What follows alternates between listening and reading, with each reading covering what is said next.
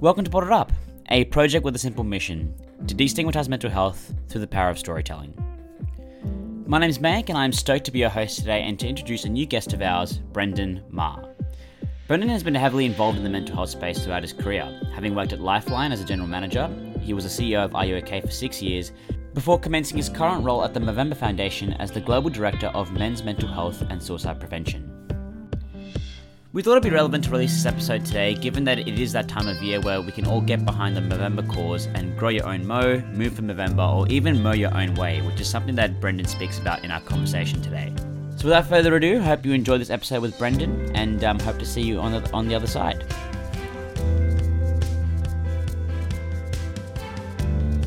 So, Brendan, thank you so much for joining me here at uh, Bottled Up. We really do appreciate it, and uh, yeah, we're looking forward to this conversation. No worries. I hope I don't let you down. It took us a little while to get here, but here we are. It's yeah. a good thing. Yeah, it's a great thing. It's definitely a good thing, and I'm sure you won't let us down. Um, it's actually weird because um, today I was, I was scrolling through my Instagram feed and I actually came across a Movember ad that uh, that was filmed. I think it's, it's a it's the suicide uh, notes uh, campaign where um, you know, uh, suicide survivors appear on the screen and, and, they're reading their own suicide notes. And um, at the end of the video, they sort of say how long ago they wrote those suicide notes, and yeah. they were sort of highlighting the fact that they're still alive, that they're still alive and kicking today, and, and the man- and the fact that they ma- that they managed to to find a way through uh, by talking. Um, to other people and, and, and, seeking support from, from, from those close around them. And yeah, I, I thought it was really, really um, yeah, a really moving video because um, I remember watching that and I, and I felt a sense of um, a hope in, in in a lot of other people who are going through the same thing as well. Yeah, it's um, it's a really powerful campaign, and and you know they're real people. They're they're, they're real guys who are sharing their story, and uh, you know I suppose the key message there is that they were at the depths of despair, and um, they got through that moment, and things got better and they're all doing well now and they're all living a contributing life. And I think that's a really powerful message, um, you know, particularly for guys when, you know, you can be going along just find one moment and then everything in your life can be turned upside down and you can be in the midst of a, of a massive uh, crisis. And, you know, unfortunately, um, that can be a very dangerous place for, you know, for some men and boys. And we've all got these incredible resources that are you know kind of held hostage by fear and stigma and they're our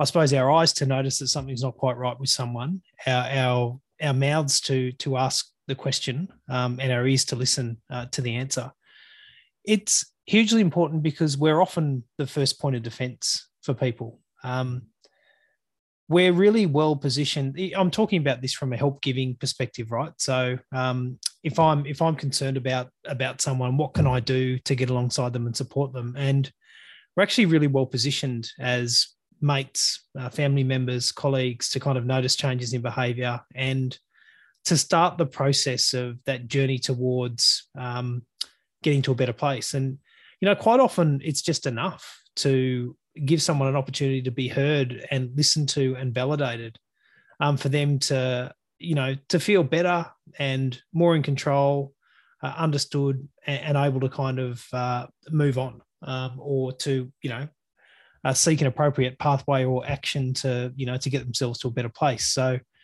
yeah often often it's the first you know the first chance that we've got um, is to is to talk to someone close to us and you know for some people that's harder because you know loneliness and isolation is a um, you know it's a big thing. You know, at some stage of the the conversation journey, um, you know, conversations are going to be too big for you and I, and, and they need to be had with with a professional.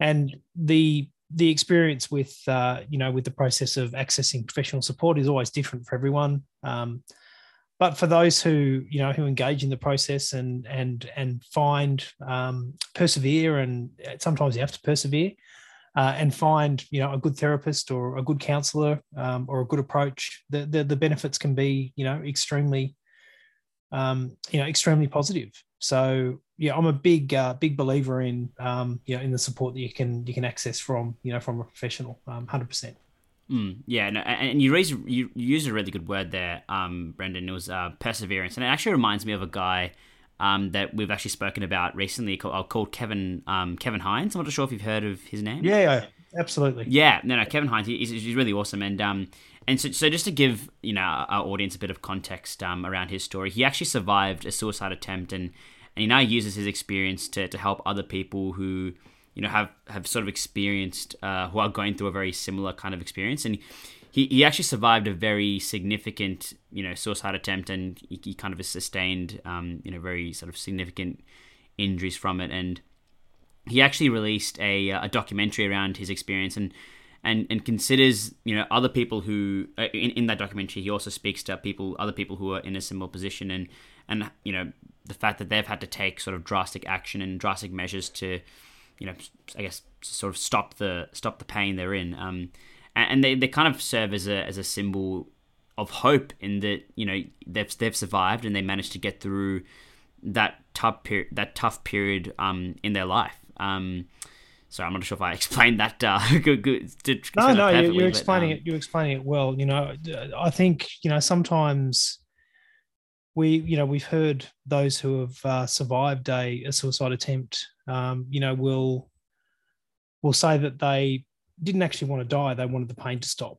And you know, um, yeah. yeah, I've I've met Kevin, and you know, I'm I'm well aware of his, you know, well aware of his story, and um, yeah, there is, you know, there's there's there are, you know, lots of recollections of people who have um, have been in that situation and have, um, you know, wanted to, or those who have survived um, and have, uh, you know, kind of uh, understood the gravity of, of, of that decision um, at a point where, um, you know, it might it might have been too late to come back, but as as you know, um, as it would happen, they have uh, you know kind of managed to survive and and, and tell their story. So um, yeah, and you know, we often find that many people who have been down that road um, will use that experience to try and help others, um, so mm. that others don't have to go through where they were, which is what uh, which what Kevin does. Um, absolutely. Yeah, and another thing he also mentioned as well was around uh, another key takeout for me was um, in his documentary he also interviews other people who have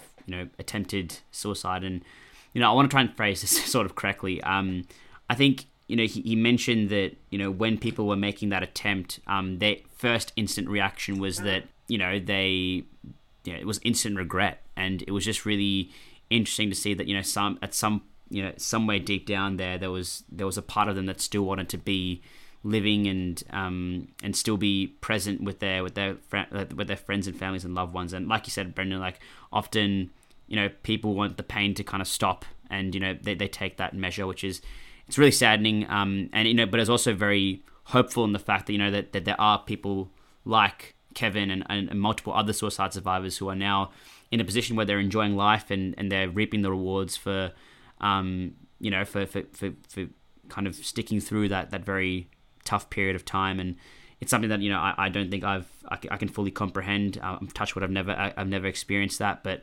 um, it's, it is truly, you know, it's, it is inspirational and, I can even tell by you know the passion in your voice as you as you're talking there. I can tell that you know that there is that that that kind of um, that passion for mental health. Where does that kind of kind of come from? What initially got you started in, in mental health? Because you're, you're kind of you obviously worked over three or four different organizations um, during your time. Like, what what initially got you started in mental health? Yeah, look, it's it's a good question. I actually I, have got a background in um, in advertising and comms and brand. So um, in in the I'm trying to think when it was um, the mid 2000s, I suppose would have been. Um, I was working as a senior brand um, strategist in a consulting role, and I actually worked with Lifeline Australia.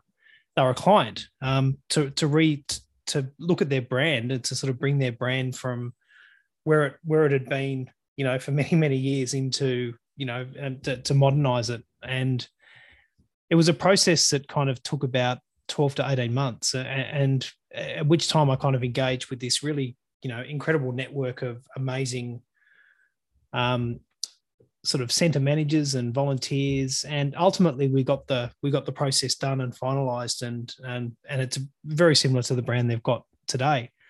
And at the end of that process the uh, the ceo at the time uh, who i was working with dawn o'neill um, sussed me out and said look would you be interested in stepping over to the community sector and um, I, hadn't really thought about it to be honest, but I, you know, the advertising game isn't for you don't see many really old people in it. Like it, it burns you out pretty quick, right? So I'm thinking uh, we might have a yeah, we might have a bit of a um, have a look at this. So um, I stepped over, and initially the the role Dawn Dawn had sort of bigger plans, um, but at the time there was a role to set up a cannabis information helpline um, through some funding from the federal government, and it was out of a out of a building in in Sydney in Gordon, and so I was completely out of my depth. I was dealing with you know telcos and builders to set up a helpline and getting all the staff trained and all that kind of stuff. But I managed to fudge my way through it, and um, that sort of evolved into a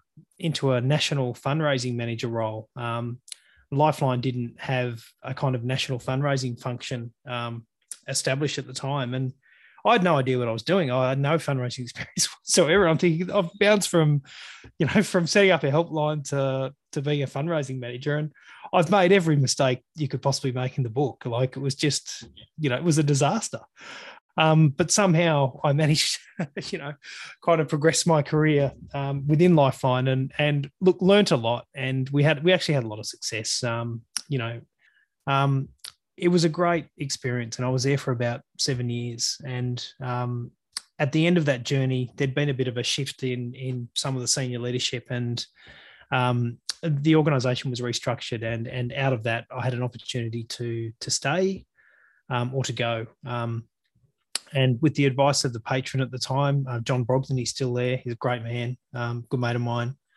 Um, he said, "Look, Brendan, you've made a great contribution here. Um, you know, I think, you know, progressing your career is, you know, probably outside of um, our lifeline. You know, spread your wings and try something else." And it was a it's great advice. And I didn't have a job to go to, and I had a bit of a breather. I went and did the Kokoda track, and you know, tried oh, nice. to figure out. Oh, what my next move was. Annoyed, you know, probably annoyed my wife Tanya a lot by being at home and you know not getting off my ass and you know looking for a job. But anyway, as as it would happen, um, Dawn O'Neill, who was the the first CEO when I was at Lifeline, um, was doing some work with with an organisation called Are You OK, which which is well known in Australia, and um, they were looking to recruit a general manager um, under a part time CEO, and um, uh, Dawn called me and said, "Look, would you be interested in applying for this job?" And um, look, she said, "Look, throw your throw your uh, application in." I did that. and went through the whole process, and um, yeah, I, I was um,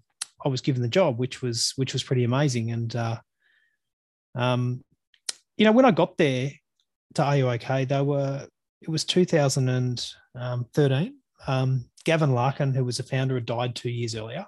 Um, there was four people in the organization. So there's only um, there's about 14 or 15 now. It's not a, it's not big. Um, it feels a lot bigger than it is. Yeah, it does. Yeah. yeah so there's 15. I think there's 15 staff now. Um, I, am oh, still really? on the board okay. there, but um, yeah, yeah, they were still.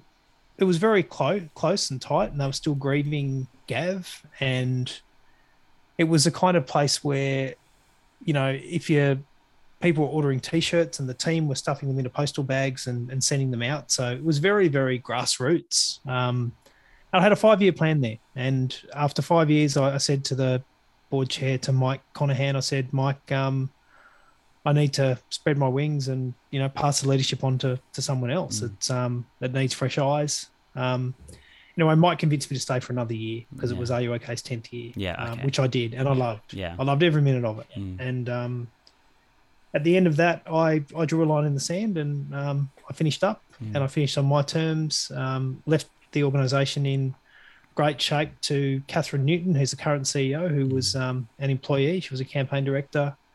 Uh, Catherine's a wonderful person and she's doing an amazing job. And but I left without a job. oh, Again, and I thought yeah. I should have done that. Yeah. But very, very, very soon after that, um, I'd started talking to to Movember, and there was a role at, for, as a global director of their mental health and suicide prevention portfolio, and mm.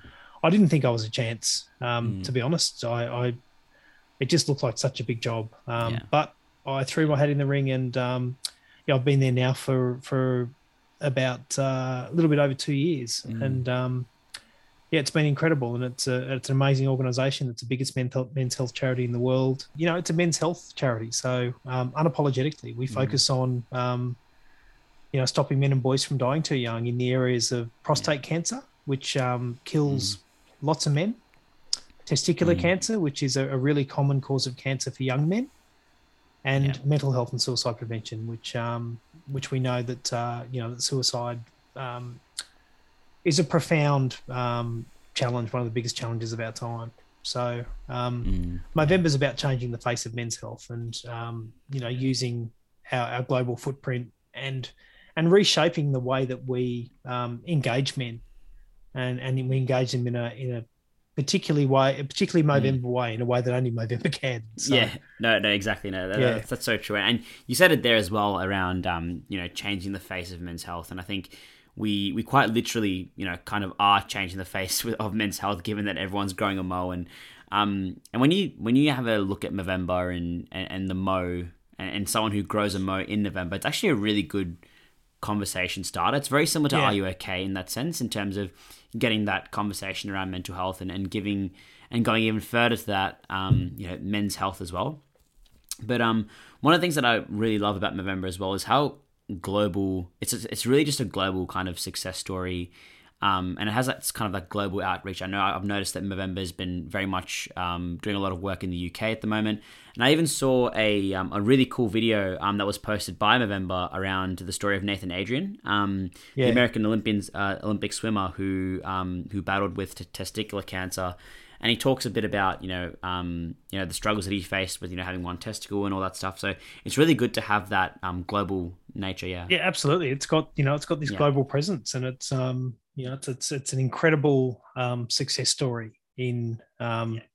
in mobilizing the community for good. So um, yeah, it's a certainly um, a great privilege to be able to to uh, you know to be entrusted with uh, you know with the funds that our donors and supporters give us to to seek better outcomes for you know for men and blokes and men and boys and hopefully you know ensure that more you know dads brothers uncles mates you know are able to go home to their families every day.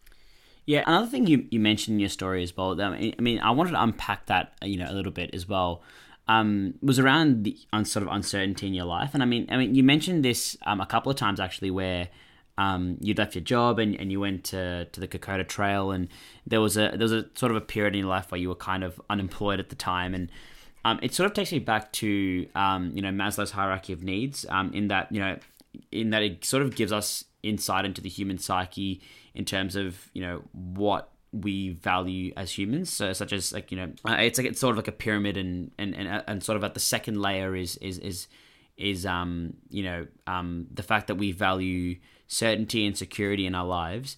Um, I was hoping if you could, you know, maybe take us into a little bit into like a little bit deeper into that, and um, whether you could, you know, maybe tell us a bit more about your mental health journey throughout your life. Yeah, for sure. Like, you know, look, only a only a health professional can provide a diagnosis of mental ill health, right? That's that. So, I I haven't experienced, to my knowledge, um, diagnosed mental ill health myself, but you know, life has def- definitely happened. Uh, you know, I've experienced grief, uh, relationship breakdown, stress, loneliness. Um, you know, one thing that that I was warned about when I joined Lifeline was this this kind of concept of, of vicarious trauma, and my CEO at the time, Dawn O'Neill, um, told me to be careful. Um, be careful of uh, of vicarious trauma trauma because it's kind of which is kind of this uh, empath- empathetic engagement with trauma survivors. So vicariously, you, are hearing lots of, of stories and experiences from people that have got um, lived experience. And when you're in the suicide prevention space, um, and and less so with um, less so with Lifeline, a lot more so with Are You OK in, in the community outreach that I did. You can't actually help but be impacted by the stories and experiences that people openly share with you um, because there's no filter on the stories. You hear everything. Um, you know, we've got guidelines around how we um, talk about uh, suicide and mental health in the media and and you know language and what, what we do and we don't do there's no guidelines on a conversation with a grieving mum um, in a country town in Queensland when you so so these these things sit with you. And um, so at the time, I thought, oh, vicarious trauma, ah, not to, I'm you know, tough bloke, I'll be right. Um, and you know, it's you also find that people will openly share in in a lot of um, in a lot of social situations. But I found this a lot uh, with my role at AUOK. It was a very public role. Um, you, you just become a um, a target for for people to to share kind of what's going on, and that's a huge privilege, right? It's it's a massive privilege for someone to trust you enough. Um, but it was it was probably more about you know what I represented. Um, so you, you kind of you had to kind of get you had to work out some strategies to manage that for a start because um, you didn't always want to be cornered um, at a barbecue with someone you didn't know and just just hearing every you know aspect of their their life and their troubles because you, I might not have been a good headspace myself. So, you know, there were times and, and it did kind of creep up on me. Um, I was bearing a lot of this stuff and probably not processing it or talking to it with with Tanya or friends. Um, and I probably tried to find the answers, you know, in the bottom of a beer bottle. Uh, not that I had, you know, a problem with alcohol, but and trust me, there's no answers in the bottom of a, of a beer bottle. But you kind of think, look, um, seeing a professional is actually a much more way, better, better, effective way of processing these feelings. And so I started doing that. You know, I, I have a regular catch up with my with our employee assistance um, program, uh, very much at AUOK. Um, less so at Movember because there's not a much of it at, at Movember. It's still there, and I'm probably due for a um, session actually. Um, but yeah, I think um, absolutely. Look, I, am very aware that I'm um, I'm walking a thin line, and and you can step step into that into that um, into that space of being um, well or being you know um, particularly vulnerable or um, unwell very very quickly. Um, you know, I have days where I take a mental health day and you know just recuperate, recover, do nothing because I know that I'm not going to be the best version of myself if I don't um, don't take the time out to, to, to look after myself.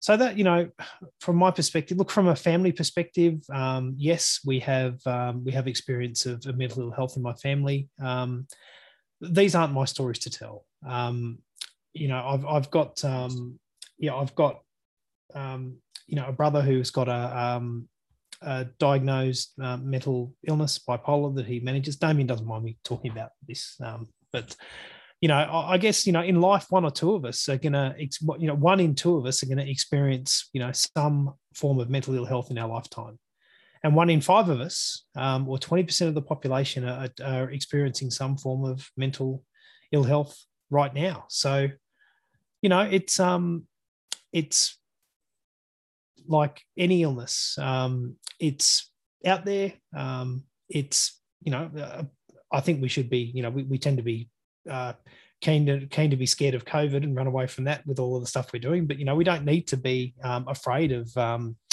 of mental ill health. Um, the more that we know about it, the more that we understand it, the more that we um, realize that many many people are and do and live contributing fulfilling lives um, and manage mental ill health. Um, many people that we would work alongside every day are doing that just now and doing it well. Um, probably finding it finding it hard some days. Um, and those of us without um, um, a mental illness have got, you know, we've got spot fires burning in the background. We've got big bushfires sometimes, you know, to use the the analogy around life. So, um, and things can change very quickly. So we can, you know, keeping an eye on each other is is hugely important. So that's probably all I'd really um, have to say about it. I, I certainly um, would absolutely um, seek um, professional support or, or a um, professional opinion if I was, um,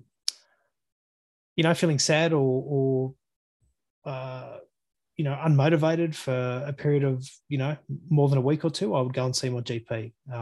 I wouldn't be afraid of of the outcome of that discussion being, look, mate, we, um, you know, you, there might be something there, and we, we mm. need to get you some help and and try and get you well and get the get the pendulum back into you know back into sync. Yeah, back into swing. Yeah, so, yeah. No, that, that makes mm. perfect sense. And, and and thanks so much for sharing that. And and there's so much that there's so much to what you what you mentioned. Um, I mean, you spoke about vicarious trauma. You know that idea of you know the trauma that you experienced through other people's lived experience. Um, now, and I think that yeah. there are times in yeah, and, and there are times in people's lives where you know potentially you're not in the right headspace to help someone else either because you know you're going through some stuff of your own or or you just don't have the bandwidth to be helping and supporting everyone that sees you as a as kind of a that pillar of support. Um, how did you go about you know conducting those types of conversations? Because of course at the end of the day you you do want what's best for for for them and and for their life, but you also have to you know take care of yourself and, and manage your own mental well-being. How did you go about you know having those conversations? You've got to put up some boundaries. Mm, um, okay yeah. one of the strategies that i use are um, you know in in in you, don't want to anyone to not feel validated or that what they've got to say isn't important. Um, mm. a quick boundary to, to put up um, you know and it all depends on the relationship with your with this person but um, look, I, I, am I'm, I'm really, I'm very happy to have a chat with you, but I've got, I've literally got, um, you know, kind of ten minutes because I've got to, um, you know, I've got to do this, and you kind of, yeah, you put some framing around it, um, and within that, um, I would always have a, um, something to signpost that individual to, um, as a, as a next step, um, or a next action. Um, the the other thing is just to be really, really honest and say, um, look, I really feel like this conversation's too big for me. Um, yeah.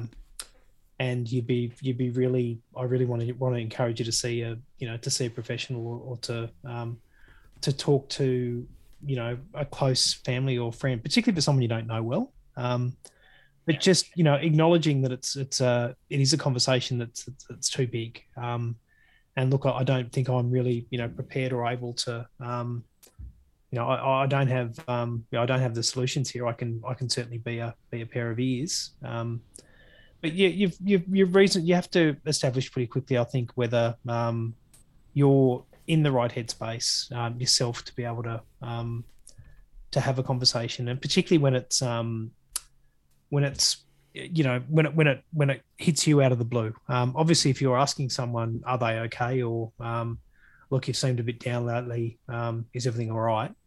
Um, you should be prepared for you know any a, any, a fair investment of your time. Um, you've opened it, um, and you know you should give it the time it needs. Um, but also in that in that context, um, have a plan to um, you know transition out of it and to ensure that that person's got some you know some action that they're they're going to take to to hopefully get mm. themselves to a better place. We use the the conversation model at Are You OK, which is ALEC, A-L-E-C, ask, mm. listen, yeah. encourage action, and check in. Yeah, definitely. No, that's that's very that's very well said, and I think that's uh, that's a, a, a, lot of tangible information that I think people can definitely sort of take out of this conversation so far. Um, I think um, one of the things that you that you also touched on was this idea of you know of getting help and and, psycho- and, and having that you know, psychology help. I almost I almost like to liken it to just going to the gym. Really, I think um, you know, like I, I feel like I'm healthy right now, but I still, when gyms do open up, I still go to the gym and, and sort of work out and um, even when I'm even when things are well, even when I am healthy, and the same thing with mental health as well. I think even when you are healthy, it's always really good to go and and speak to a psychologist. I mean, like like we well, like we mentioned in the very early on in the conversation, um, you know, you could you can go and and you know have that attention for 40, 40 45 minutes because i think it's it's very rare that someone has nothing on their plate i mean it, obviously it's great that's the ideal spot but it's very very very rare that um you know that that that's uh that that's the case mm. yeah you're spot on like mm. you know if you don't if you look at a let's take a a, a farmer um, for instance right so any, anyone i know who works on the land they take a huge amount of pride in in mm. um, and care in keeping their machinery um, maintained and in good order. Mm. Um, because if the you know tractor breaks down or the um, uh, you know their harvesting machine um, breaks down um, and they can't get their crop in, it's you know it can be catastrophic financially. So everything mm. everything's kind of there and working and in good order. Um, you know, generally speaking, fences are up and fixed. Mm. Otherwise, your, your your stock escapes. But you know, often all of that's done, but um, the most important resource on the farm is actually you know the farmer, he, he or mm. she, and um, it's that kind of plumber's kitchen analogy. You know, the plumber goes around fixes everyone else's um, plumbing and tapware, but their their own plumbing's a, a shit show at home. Yeah, yeah, yeah. so it's you know the most important resource is sometimes you know um, and um, the most important thing on that farm is um, is is the farmer and um, you know um, he or she or, or they um, you know if they actually put you know we're able to put the same amount of effort in in maintaining their um, you know kind of um, resilience muscle i suppose um, and it's easier said than done and it's easier mm. for me easy for me to sit here and um, you know not being not being from the bush and and sort of say mm. these sorts of things but mm. the reality is if um, you know if we've got a toolbox with um, you know we've got a toolbox with things in it um, for ourselves mm. um, and these could be ideas or um, you know we're, we're, we're healthier or we're um, we've got um, an established pathway to you know to a therapist or whatever um, during the good times um, we're probably hopefully um, better equipped to to get through the tough times mm. because we're starting from a higher base right yeah same as if you want your you know if you need to to, to pull your tractor out you don't want to pull it out and have the thing you know have a wheel fall off because you you know you haven't maintained it. Mm. Um, so that, that works in every aspect of life. Yeah, of course. Mm. If we if we focus on it, um, it's what you do when you're well um, that really can really set you up for for for what happens when you know things aren't good. Yeah. Yeah. Okay. That's, that's, it. Actually, really reminds me of um, this psychologist um, Martin Seligman. Um, in, he's it's a really good quote that he says. It says, "Instead of fixing on what is wrong, you can actually build on what is strong." And I think like what you mentioned there, um, you know, I feel like if you can build yourself up mentally during um, those good times, it, it it's just you know it just better equips you to sort of deal um, with you know um, your mental health during those those bad times and. I think that's a, that's a super important point to, to make. And and you mentioned there around like farming and, and outdoors and you know I don't know why but that just that just reminds me of getting out of lockdown and um I I think just in terms of that as well do you think there's like a concern or do you reckon there's a valid concern around um you know around mental health post in a post lockdown world in terms of you know the emphasis that is being put on this topic? I mean like when we went into lockdown mental health was definitely a top of mind and even pre in a pre-covid world it was but um, it was definitely you know all over the news in terms of mental health and mental well-being during you know periods of isolation. Now that we're getting out of lockdown, do you see that potentially you know fading back into you know not being as important, or do you like how do you sort of see mental health you know in the, the pathway you know in a post-lockdown world? Well, look, pre-COVID, pre-COVID, um, in in this country at least in Australia, um, mental health has, has found its way to you know increasing prominence in in um, in in government policy in you know in kind of health settings in workplaces it's it's it's really found its way to um, to the top it's you know it's a major concern for young people it's acknowledged as you know you know what what are you kind of most mm, you know it, yeah. it consistently comes back as something that you know um, people are most you know kind of um, worried about or concerned with um, yeah. concerned with is probably a better better way to um, put it so look, I don't think it's just going to suddenly, you know, kind of be relegated to the to the back of the queue when when yeah. we start opening up again. Um, you know, it's been a. I, I remember hearing recently it'll be a bumpy road out of this. Oh, of course, yeah, it probably will be, but it's a bloody bumpy road into this. Yeah. you know, we're still we're still on the goat track. Um, exactly. And and look, there's going to be impacts. I don't know. I mean, I don't I don't have a crystal ball. I actually don't know. I've been thinking about this question. Um, yeah, yeah. A post-COVID world's going to look different um, we'll have to, you know, in some ways we'll have to readjust to some of the old ways of working. You know, we we talked about the new normal. Um, we'll be much more conscious of, um, of, of hygiene and social distancing. We might be um, a society of um, th- that's more grateful for you know for the things that we we took for granted. Um, yeah, of course. I think yeah, look, I think I'm really hoping there's some really, really positive things that that, that come out of this. Um, particularly in the the opportunities we've we've actually had to strengthen our um, our social scaffolding through technology that we just would not have used because we didn't need to, Mm. um, and particularly like um, uh, older Australians who have had to engage with um, with technology in order to stay connected to um, you know to their to their kids and to see their grandkids and all that. Kind of, I think there's some profoundly good things that will come out of it. Mm.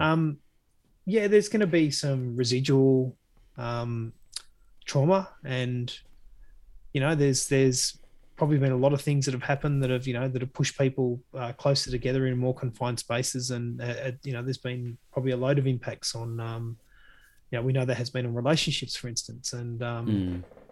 you know stress and um, parenting's been really hard for for parents who have had to homeschool um, and you know so the the nature of um, the relationship with their kids has, has, has probably evolved and changed at a, at a at a different pace. So yeah i don't know. I think um yeah it, it'll it'll be it'll be interesting to see. But I, I think it'll be i think it'll be very um very high on the you know on the agenda in a in a um you know in a public health sense. And i don't think um i don't think you know suddenly releasing the shackles of covid is going to make this any less of a priority for um Of course. you know for government or, or for the community really Yeah. that that's my hope i suppose more than um you know more than a forecast yeah, no, that, that, that that's good. I'm gonna hold you to it, uh, Brendan. Um, no, no. Um, but I think yeah, no, it, it's it's really interesting you mentioned there around social media. I think and the, in, in technology, of of course, it has its benefits, like you mentioned, in terms of reconnecting people. Um, but I think like everything in life, that the, the answer is is kind of in the middle of you know, um, just a I guess a balance between you know you know too much social media and you know social media for the right reasons. I mean, social media, of course, is is um is the cause of many kind of other mental health issues in terms of body image and anorexia and um, you know, you know, bullying and, and all that stuff as well. So I think it's, it's kind of like a fine balance between you know the good the advantages and disadvantages of, of social media as well. oh look totally um you know there's the you know the the the, the, the Mm. media, whether it's social or broadcast. I mean, we've we've had um, many many decades and decades of um, of you know sort of portraying what it's what it's like to be you know the perfect person, have the perfect body, and you know to try and live up to um, the, the The materialistic. you know to live up to what you know to, yeah to what you know to what success looks like and all that kind of stuff Yeah. so um look i always because i'm pathologically optimistic i always um, try and focus on you know using social media as a as a force for good Yeah, and um, yeah, you know connection. Look uh, of course um it is you know it is worrisome. It's worrisome that so many of us um are spending you know in excess of 40 to 50 hours a week on our devices. And Mm. You know for me imagine we just quarantined one of those hours to reconnect with someone we lost contact with um, Yeah. so when you hold a mirror up to ourselves and we start to realize how absurd it is that um, we're watching tv um, we've got our phone vibrating in our pocket and we're on our ipads um, Yeah. and you know it's it's it's really absurd no, Um, it is. and it's and you, you you have to have a conversation. Well, I know I have to, you know, if, if I'm do because I do it. Um, Oh, 100 percent. a conversation with it with your wife, and you're like, yeah, yeah, yeah. And she's like, what did I just say? And I'm like, um, don't know, Don't because know. I'm a guy and I can only do one thing at a time. oh no, what no, I, I 100% agree with that. There was actually um I I remember I uh, myself, my mum, and my sister. We went to um, we went to Noosa, probably one of the best, like most best tropical places in, in Australia, and um, we had a really nice view of the of the ocean. And our bed was actually facing a massive, you know, glass panel, and um, and there was a beach outside, looked really incredible. And um, I remember I woke up at like 8 a.m. I wanted to own the morning, so I woke up at 8 a.m. and um, wanted to go for a for a walk or something. And then um, I had my laptop, and my laptop was literally I was slouched on my bed, and my laptop was literally covering my entire view of this beautiful beach that was right in front of me. And then my mum turned around and was like, That "Mate, is a what shame, are mate. you doing? Like, Shame on you." seriously." oh no, shame on me. Seriously, it's it's not it's not a good look. It's definitely not a good look. Um, you know, I am mindful that uh, you know um. Think we've been speaking for a while now, but I wanted to sort of end off with um, obviously with November sort of coming up, and um, you know, it, it, so this, as I mentioned before, I can't can't sort of talk speak highly enough of, of the initiative. Um, so how, how can we all get get involved so for for men and for women? Um, how can we all get involved, and, and how can we support the November cause? Yeah, look, great question, uh, May. Uh, obviously, you know the genesis and, and DNA of Movember is is growing a mo. Mm. Um, so the rules are pretty simple. Um, you shave off before the before the first of uh, of Movember, and you got a clean face, and you you, you sign up, um, you register, um, and you know often if you've got a you know particular uh, cause area that you're passionate about, you know uh, prostate cancer, testicular, testicular cancer, mental health, um, you know you ask your friends and family to to support you and if you've got a connection to the cause, um, they'll probably know about it, or um, you know, you might need to explain to them why it's really, really important to you, and mm. You become part of a movement that's going to change the face of, of, of men's health. And mm. but that's not it because yeah. we can't all grow a mo. Yeah, and some of us don't want to, and some of us can't because we've got you know professions that don't allow us to, or mm. um, we just don't have. Um, you, just can't do the, it like me. Just can't do it. um, so uh, and we've got you know our Mo sisters um, are awesome supporters. You know the um, the, the, role of um, we're a men's health charity, but we would be nowhere without our Mo sisters. Um, and and often our Mo sisters will sign up to move for Movember. So mm. moving for Movember is kind of running or walking sixty kilometers over the month. Yeah. Um, and that's that's got a really important link, and it's basically um, links to the to the 60 men um, males lost to suicide every hour globally. So you commit to 60 k's over the month. You can run, you can walk, you can swim, um, and you know you, you once again you, you, seek the support of your, your friends and family to support your efforts. Mm. You can host. You can host a moment. Um, looks like in some parts of the world we might be doing this online, yeah. unfortunately.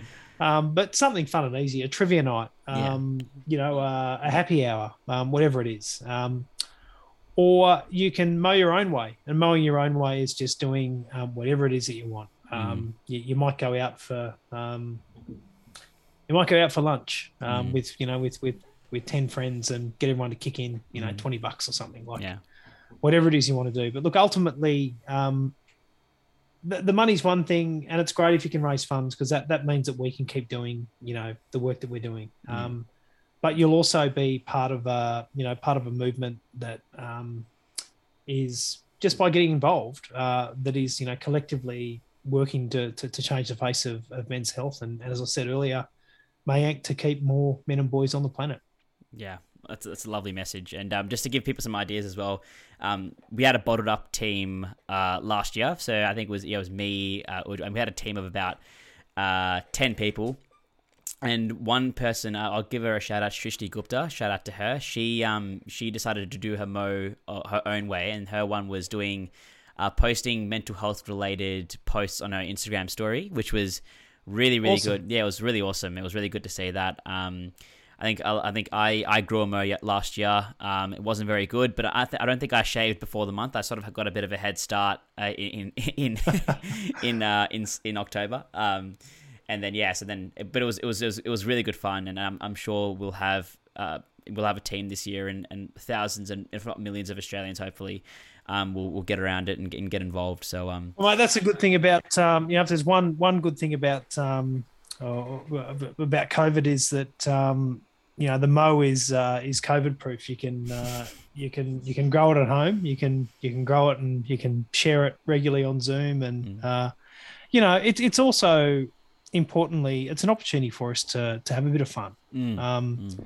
It is a good talking point, and um, it does give us a chance to to kind of do something meaningful in you know at a time when you know sometimes it is hard to sort of get ourselves going. Um, every day and um, you know to, to, to put some of those things that are keeping us awake at night you know um, to the back of our minds um, so this can be a, um, a healthy distraction but not to distract us from talking about um, what's going on it can be a great conversation starter as well 100% that's uh that's that's very well put um but yeah, no, th- yeah, I think um, I think you know we've, we've reached. I think we've uh, we're almost. Uh, I think I've, I've covered whatever whatever I wanted to cover, and um, you are very very well very well spoken. Um, I think yeah, there's a lot of sort of takeouts that I think a lot of people will take out of this conversation. So uh, yeah, we, we yeah, thank you so much for, for coming on, uh, Brendan. Uh, I'm not sure if you have anything else you'd like to add uh, to sort of close off this this uh, this in, this conversation. No, man. Thanks. Thanks very much. Um, you know, really appreciate the opportunity to, um, you know, to, to, to come on the on the program on the podcast, and uh, yeah, thanks. If anyone's actually, you know, had the patience to listen right through, I hope you've got something out of it. I'm sure there'll be a lot of people that got through it. they might skip over my parts, but I'm hoping they can try and. Uh... oh, I doubt it, mate. You're, you're a good host. You're a good host. Uh, thanks, thanks, Brendan. All right, cool. Well, um, that's it from us. Thank you so much. No worries.